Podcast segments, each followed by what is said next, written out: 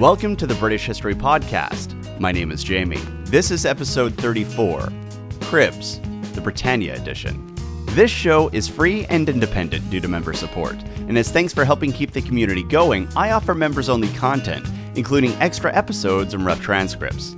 If you're interested in supporting the show and helping us out, you can do so over at thebritishhistorypodcast.com. And thank you very much to Julie, Jason, and Hubert for signing up already.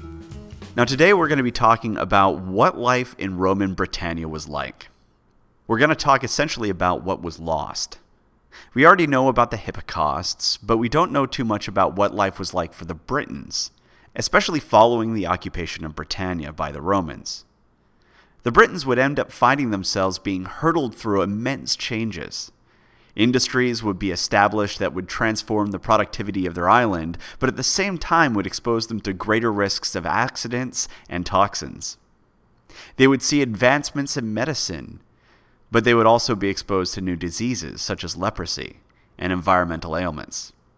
And realistically, the average Briton wouldn't have much access to the new medical treatments, only the new maladies. That's because generally the new medical treatments would be restricted to either the immigrants to Britannia or the extreme upper class of Britannia. Furthermore, the Britons would probably experience epidemics for the first time. The Romano British way of life would involve greater clusters of population. People would live closer together than they had at any other time in their history, and diseases thrive in conditions like that so chances are there were epidemics. But on the flip side, there would be an increase in personal hygiene on the island. The Romans, compared to much of the rest of the world, were rather fastidious, despite the disgusting concept of the toilet sponge, which we discussed months ago by now. Remember that horrific implement?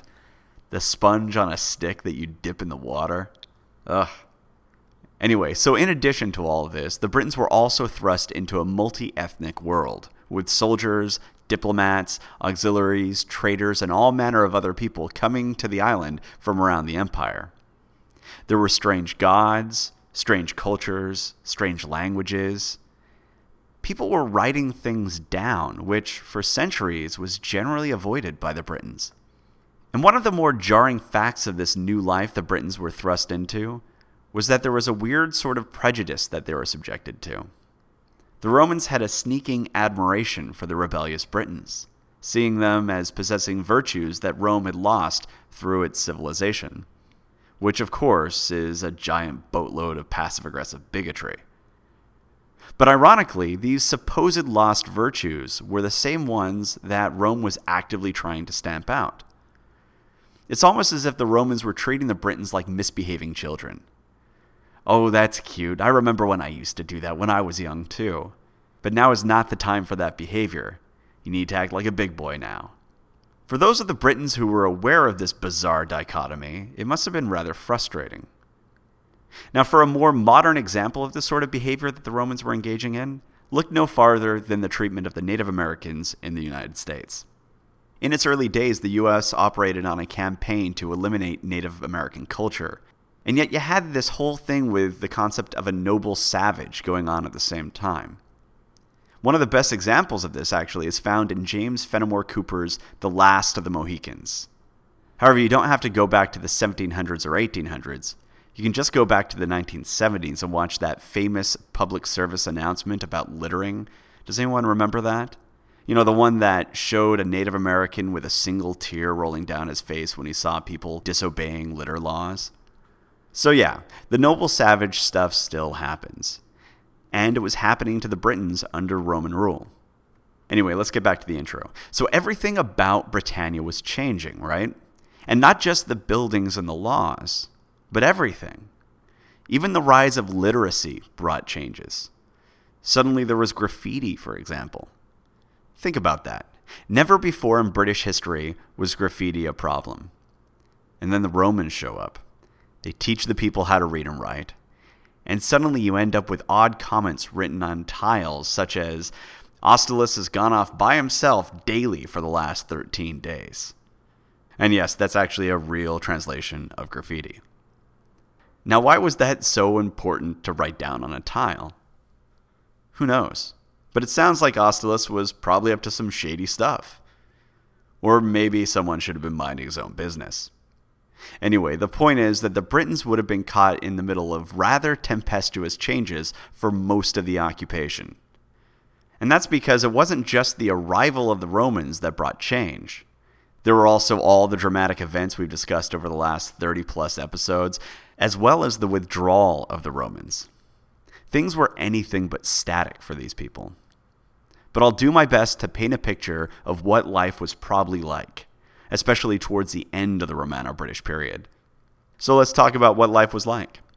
Before all this mess we've covered in prior episodes, long before the withdrawal of Rome and whatnot, classical cities flourished in Britannia, though they were certainly smaller than elsewhere on the continent.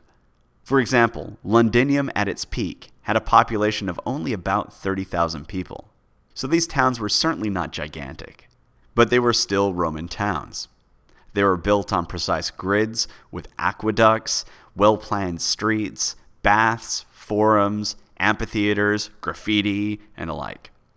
And if you were walking around the streets in one of these cities, you'd see marble faced buildings, tiled roofs, and large monuments. And if you were lucky enough to be in a trading center such as Londinium, you'd see a greater amount of goods from around the world than you would at any other period in Britannia until around the 16th century. You'd have access to olive oil from Spain, wine from Palestine, tableware from Gaul. You'd have stuff from everywhere. At least that's the way it was during the height of Roman Britannia. You're probably wondering why Britannia had so many trade goods and amenities, given that it was, you know, just a small province in an enormous empire, and actually it was in a far flung territory. It was really far from Rome. So why did they have so much stuff? Well, for one, Britannia had rich metal deposits, and it was incredibly fertile. In fact, thanks to shifts in climate, there were even vineyards as far north as York. But there's another reason why there was so much trade and wealth coming to the island and that was the presence of the military. As we've spoken about in earlier podcasts, Britannia at various times had more legions stationed there than virtually anywhere else in the empire. These legions, at least to begin with, were generally Roman and had money to spend, and of course wanted Roman goods. So it makes sense that there would be a flourishing trade system that would bring those goods to the island. And then once the native Britons got a taste for the various goods being brought in, you'd have a pretty solid general demand for things like Spanish olive oil. Now, before I get any further into this, I want to point one thing out. Before the Romans showed up, Britannia was still trading. I know I mentioned it in earlier podcasts, but I just wanted to reiterate that that it wasn't an island adrift and completely isolated. Britannia did have its own trade network, but once the Romans showed up, that trade network really really expanded. So that's what I'm getting at here. Anyway, so Britannia had quickly become quite prosperous, but considering the size of the army, the resources required to supply that army, much of which would have come from local areas, the money being paid for those resources, and then the money paid to the soldiers, who, of course, would then generally spend it in Britannia, it's not hard to figure out why Britannia was thriving. Rome was dumping an immense amount of treasure into the island. And then the Brits would rudely rebel, anyways. but that's a subject we've already covered quite well, so we don't need to talk about it again. Anyway, the point is that Britannia was wealthy largely thanks to imperial coin that was either brought in through its military or was bestowed by various emperors such as Constantine the Great. Of course, this couldn't last forever. And once the troubles of the third century reared their heads, what with all the barbarian problems and the civil wars, well, trade began to shrink, especially in Britannia. Consequently, populations in trade centers, such as Londinium, began to shrink as well. Buildings were dismantled, amenities were no longer used or maintained, and it wasn't just the trading towns that were taking a hit. There were also the small settlements along the trade routes, such as along Watling Street. When the cash flow dried up and trade disappeared, everyone felt it in some way. But that isn't to say that everything was crashing to a halt. Instead, the wealth simply moved in different directions. Large townhouses were built in the spaces that were left behind by abandoned trade infrastructure. Gardens were built, and the merchant towns were transformed. Londinium was no longer a bustling industrial trade city. Now it was focused upon the needs of the upper class and the administration. So they replaced the shops and the warehouses with buildings devoted to carrying out the affairs of the empire, as well as, of course, leisure. And it wasn't just Londinium.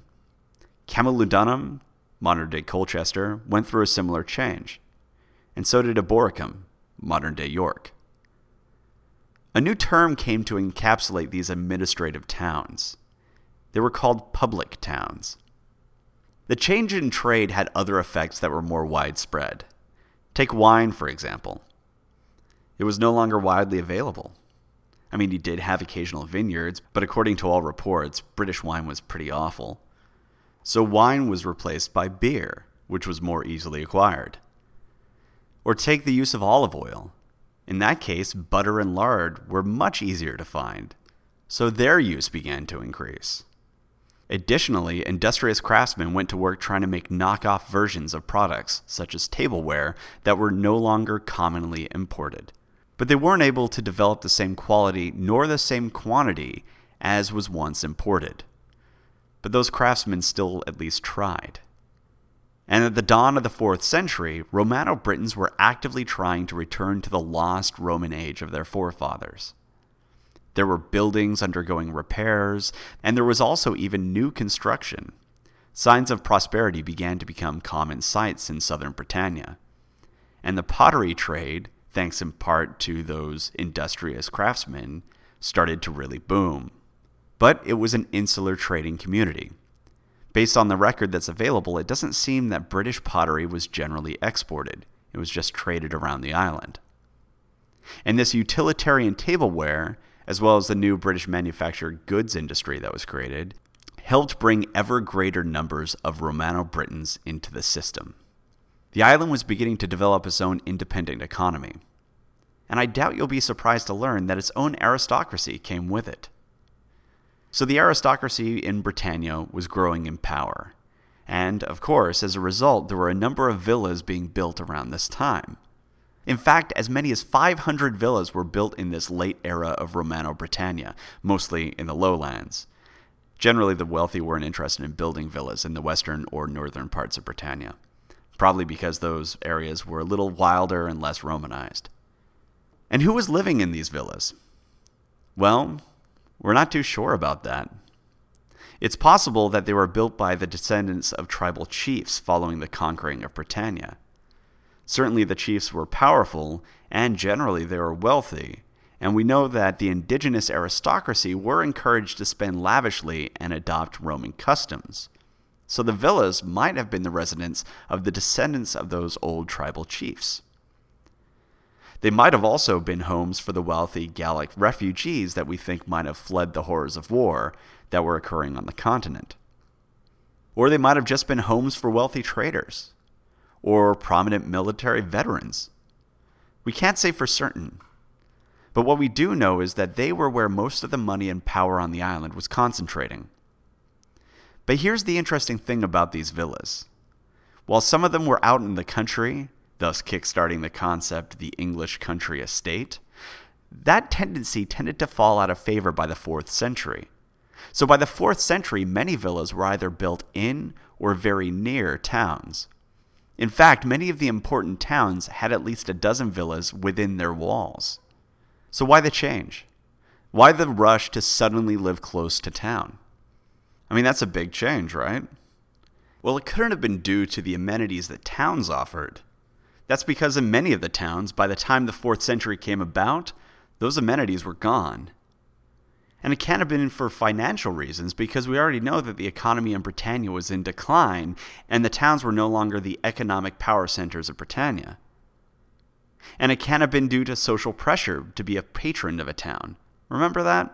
When prominent Roman citizens would build amenities and be patrons of a town, and there was a lot of competition for that. Well, since the rise of Christianity in the empire, that had gone out of favor since those who would usually donate to a town or a city were now donating to the church instead. So it couldn't have been that either. nor could it have been for social reasons, such as a desire to congregate with other citizens, since many of the social amenities, such as baths and forums, were left to decay by this point in history. In fact, there is an ever increasing amount of isolation between the wealthy and the rest of the population. So even if those forums were available, it's doubtful that the wealthy would want to use them. After all, they had retreated into their own private baths and temples, where they could have control over who could gain entrance. So now there is a very real wall between the haves and the have nots at this point. So again, why build the villas in or near the towns? Well, I think it was essentially gentrification. The towns were economic centers in the early days of Roman Britannia due to trade. And consequently, during that period, there was a wide swath of the Romanized population who were living there. But by the 4th century, those days were over. The town still had money, but that was just because the Romanized British power structure had moved in and taken them over. In a sense, they had economic strength purely because the wealthy were living there. Look at these towns as if they were Snooki. Why is Snooki famous, right? It's hard to say. She's not an artist or an intellectual. She hasn't written a great novel or cured a disease. She's famous because she's, well, famous, right? Well, think about these towns in that light. So we've got these towns that don't have any industry, no serious manufacturing, no exports, and yet there's a lot of money in them. And the reason why wealth is concentrating there is because, well, they're perceived as wealthy. Optics over reality.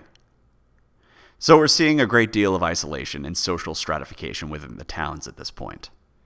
But actually, it's not just restricted to the towns.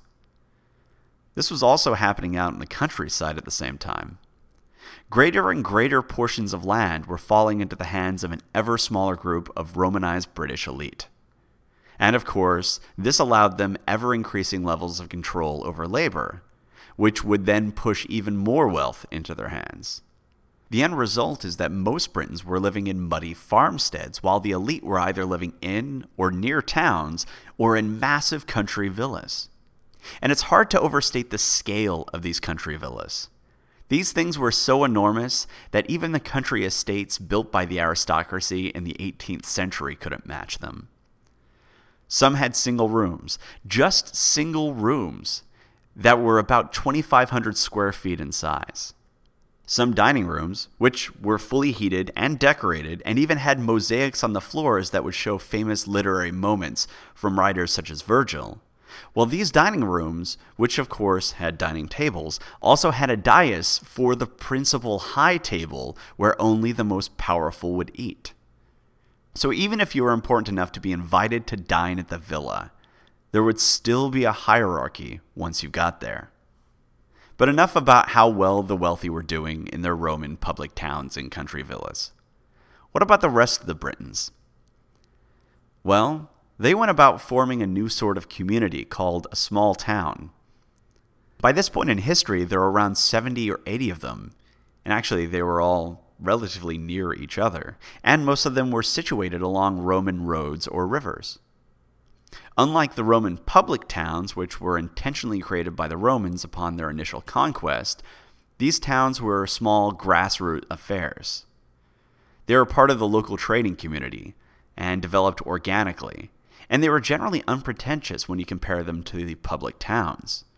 These small towns provided the economic power that the island so desperately needed, though, of course, the manufacturing and trade they produced were just local, and they didn't compare at all with the trade networks that existed in earlier periods. But at least we have some sort of economic activity in the island rather than just wealthy consumers congregating in increasingly isolated towns. Now, being that they sprang into existence on their own rather than due to Roman implantation, these small towns generally lacked the ordered grid of streets, baths, aqueducts, forums, and heated buildings that were commonly found in public towns. But simply because they were communities developed by the Britons doesn't mean that the population wasn't Romanized. They were. And the homes they built reflect that. Although they were less aggressively Mediterranean than their public town counterparts. For example, while the buildings were rectangular, which was the Roman style, you'll recall that before the Romans, the buildings were generally oval or circular. Well, despite the fact that they were rectangular, they were often built out of wood and had thatch roofs. These were the materials of the Britons' ancient past. And of course, for that matter, they were the materials that were readily available. So the buildings in the small towns generally looked Roman, although they used British materials. On the other hand, though, generally the temples that were being built in these towns tended to be much more British in design than Roman. So maybe they weren't completely Romanized and were finding ways to stay connected to their past. Now, these small towns underwent what some scholars have referred to as strip development, with the main focus being the road that they were built along. What I mean by that is that most of the buildings, especially those that were located on a major road, would line the road and generally provide both commercial and residential space. The way it would work is that the front of the building would function as a shop or a workshop, and that could be open to the public so people could come in and buy goods and whatever, while the back of the building would provide accommodation for the craftsman or shop owner and his family. And then behind the building, there might be a vegetable garden and an animal pen. There might even be an oven. And some of the more successful towns might have even been able to provide a wall, or at least some sort of defensible structure towards the center of the small town. And some might have even had more Romanized and extravagant temples. And then there were the small towns such as Bath, which even provided a few public buildings. Now, while we know about the administration of public towns, and we know how there would be councils and elections and whatnot. We know next to nothing about the way that small towns were governed, or even if they were governed at all.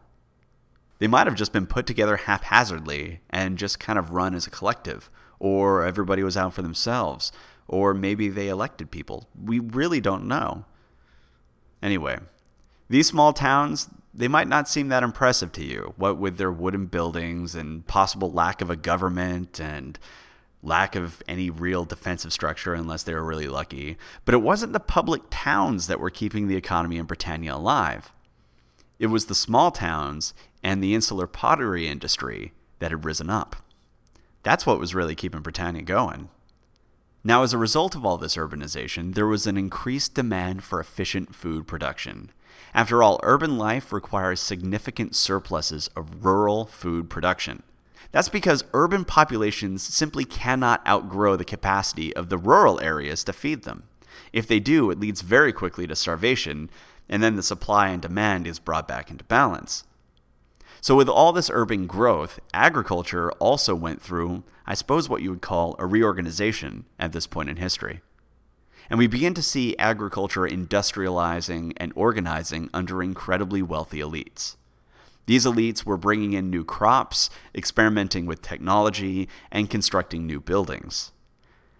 They were also bringing ever larger numbers of laborers under their control to grow and harvest the increasingly large crop yields and, of course, maximize profit.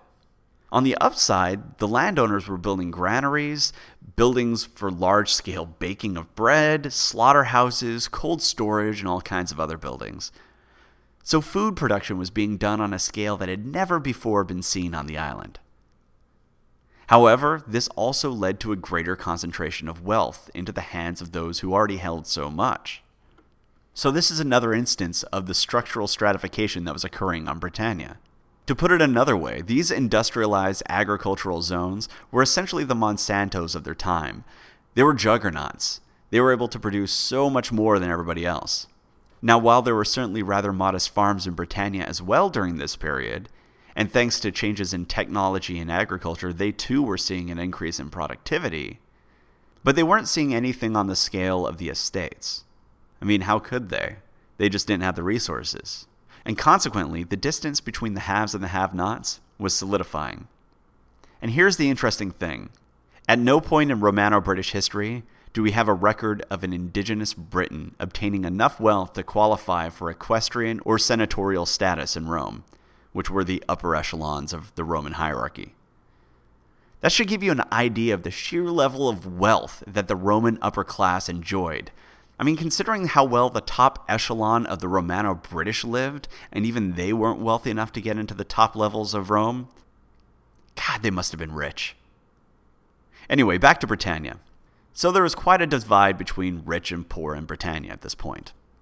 And that division would remain, even during the decline that began in the 360s. That decline, by the way, was due to increased barbarian raids and a collapsing economy. So now we're seeing a breakdown of the economy in Britannia. Consequently, country villas were starting to fall into disrepair, and some of the grand dining rooms that we've been speaking about were being converted into storerooms for grain and all manner of other uses, which suggests that dinner parties were becoming less common. So it looks like even the rich were having to tighten their belts at this point, or maybe there was a social breakdown, but my guess is chances are the rich were having to tighten their belts. And we're starting to see that some of the smaller villas were getting destroyed. But we can't know whether that was due to accident, barbarians, or intentional demolition. However, a clue to this mystery is the fact that the larger villas seem to have more staying power and stuck around longer. So chances are the smaller ones were getting destroyed because people were running out of money.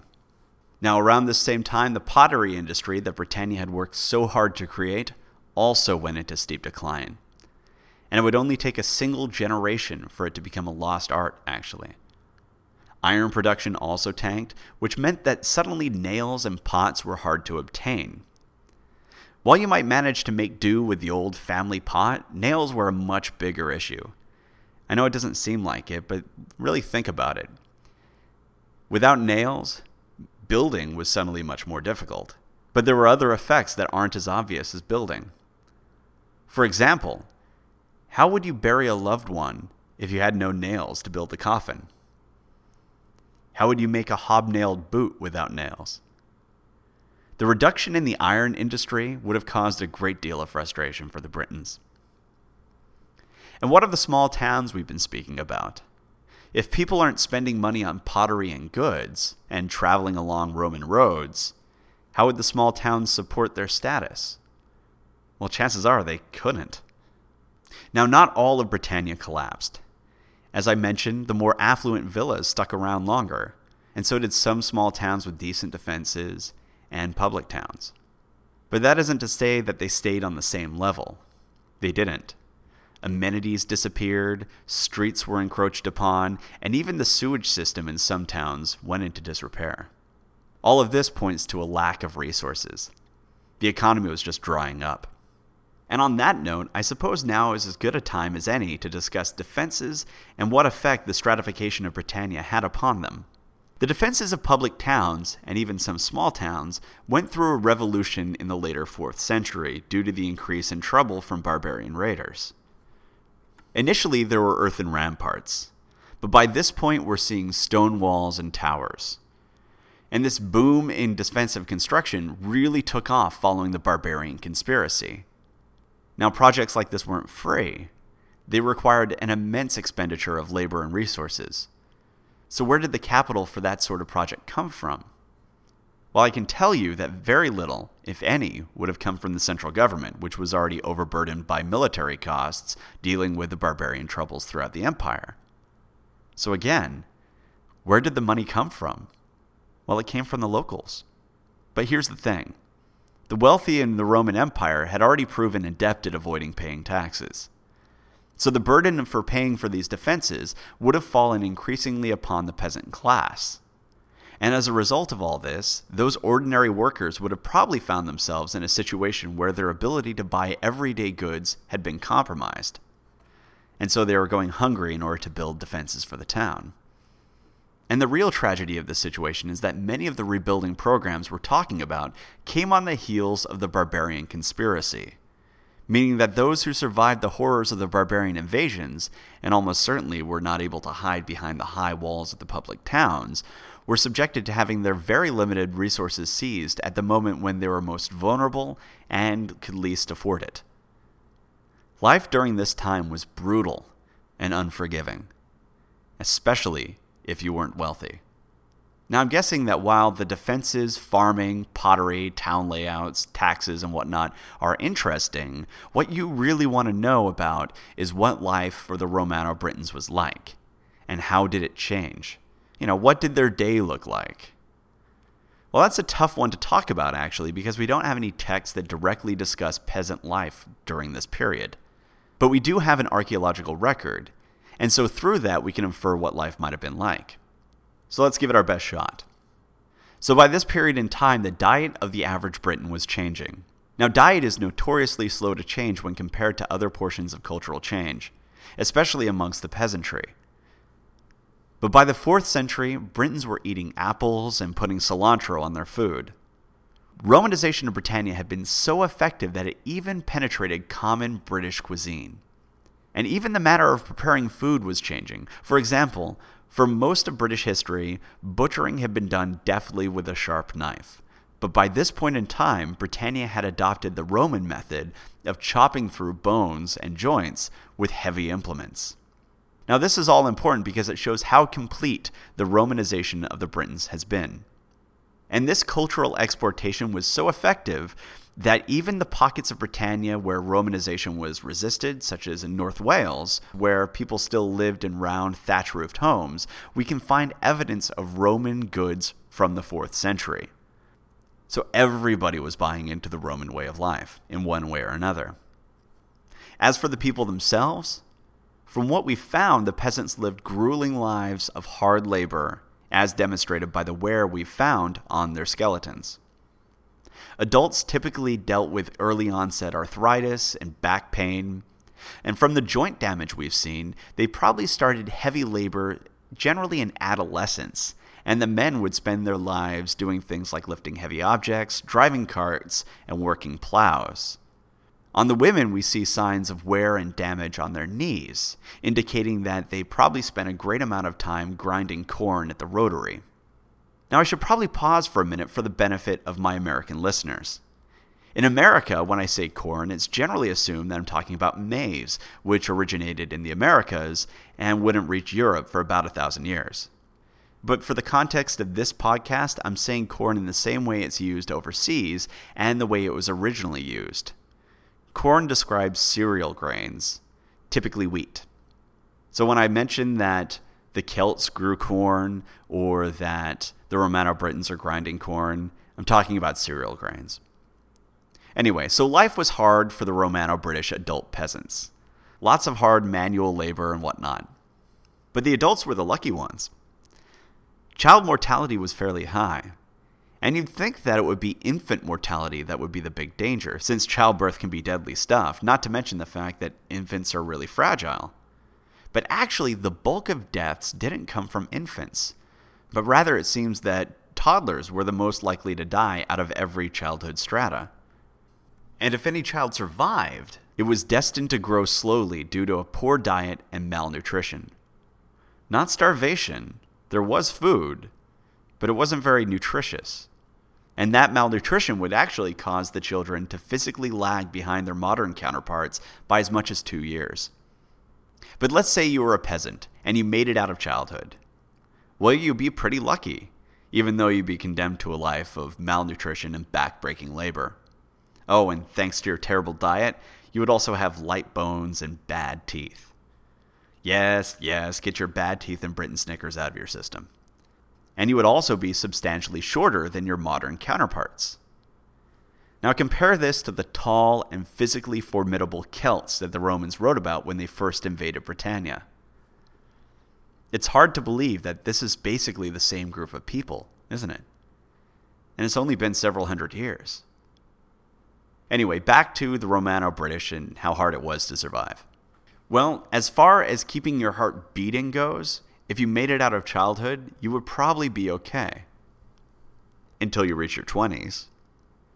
Yeah, you heard that right. Your 20s.